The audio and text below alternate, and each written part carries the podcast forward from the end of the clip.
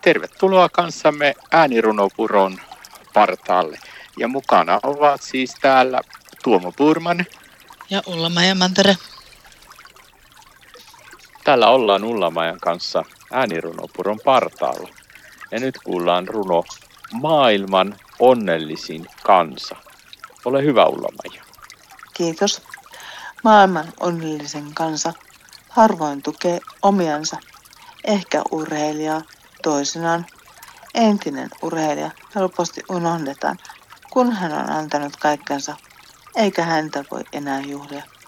Mutta tuetaanko laulaja, jota koko muu maailma arvostaa? Kuvataiteilija arvostetaan vasta hänen kuoltuaan, vai montako maalaria voit mainita nimeltä? Ja vielä, jos sattuu olemaan monilahjakkuus, on varsinainen kummallisuus. No, Loiri oli poikkeussäännöstä. Häntä arvostettiin jo elävänä. Mitenköhän lienee laita Laura Voutilaisen tai monen muun taiteellisen?